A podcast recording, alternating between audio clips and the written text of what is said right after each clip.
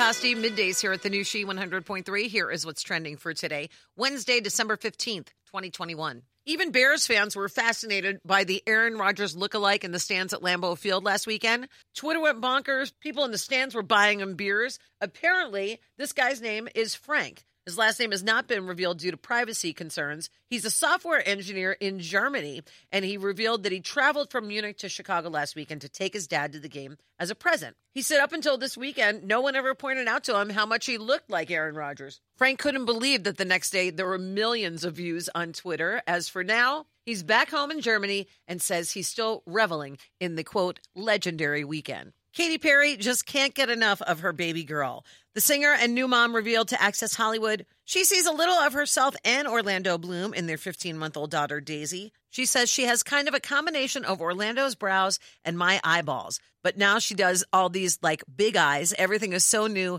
It's so beautiful. She also called little Daisy her best friend. As far as Christmas plans with her little family, she says on the 25th, I get to host everyone. I'm in charge of the big day, which is really fun. It'll be exciting to see it through Daisy's eyes. It's just like everything comes to life once again when you have a child. And happy birthday to the cocktail that says it's okay to drink during the day. The Bloody Mary is 100 years old.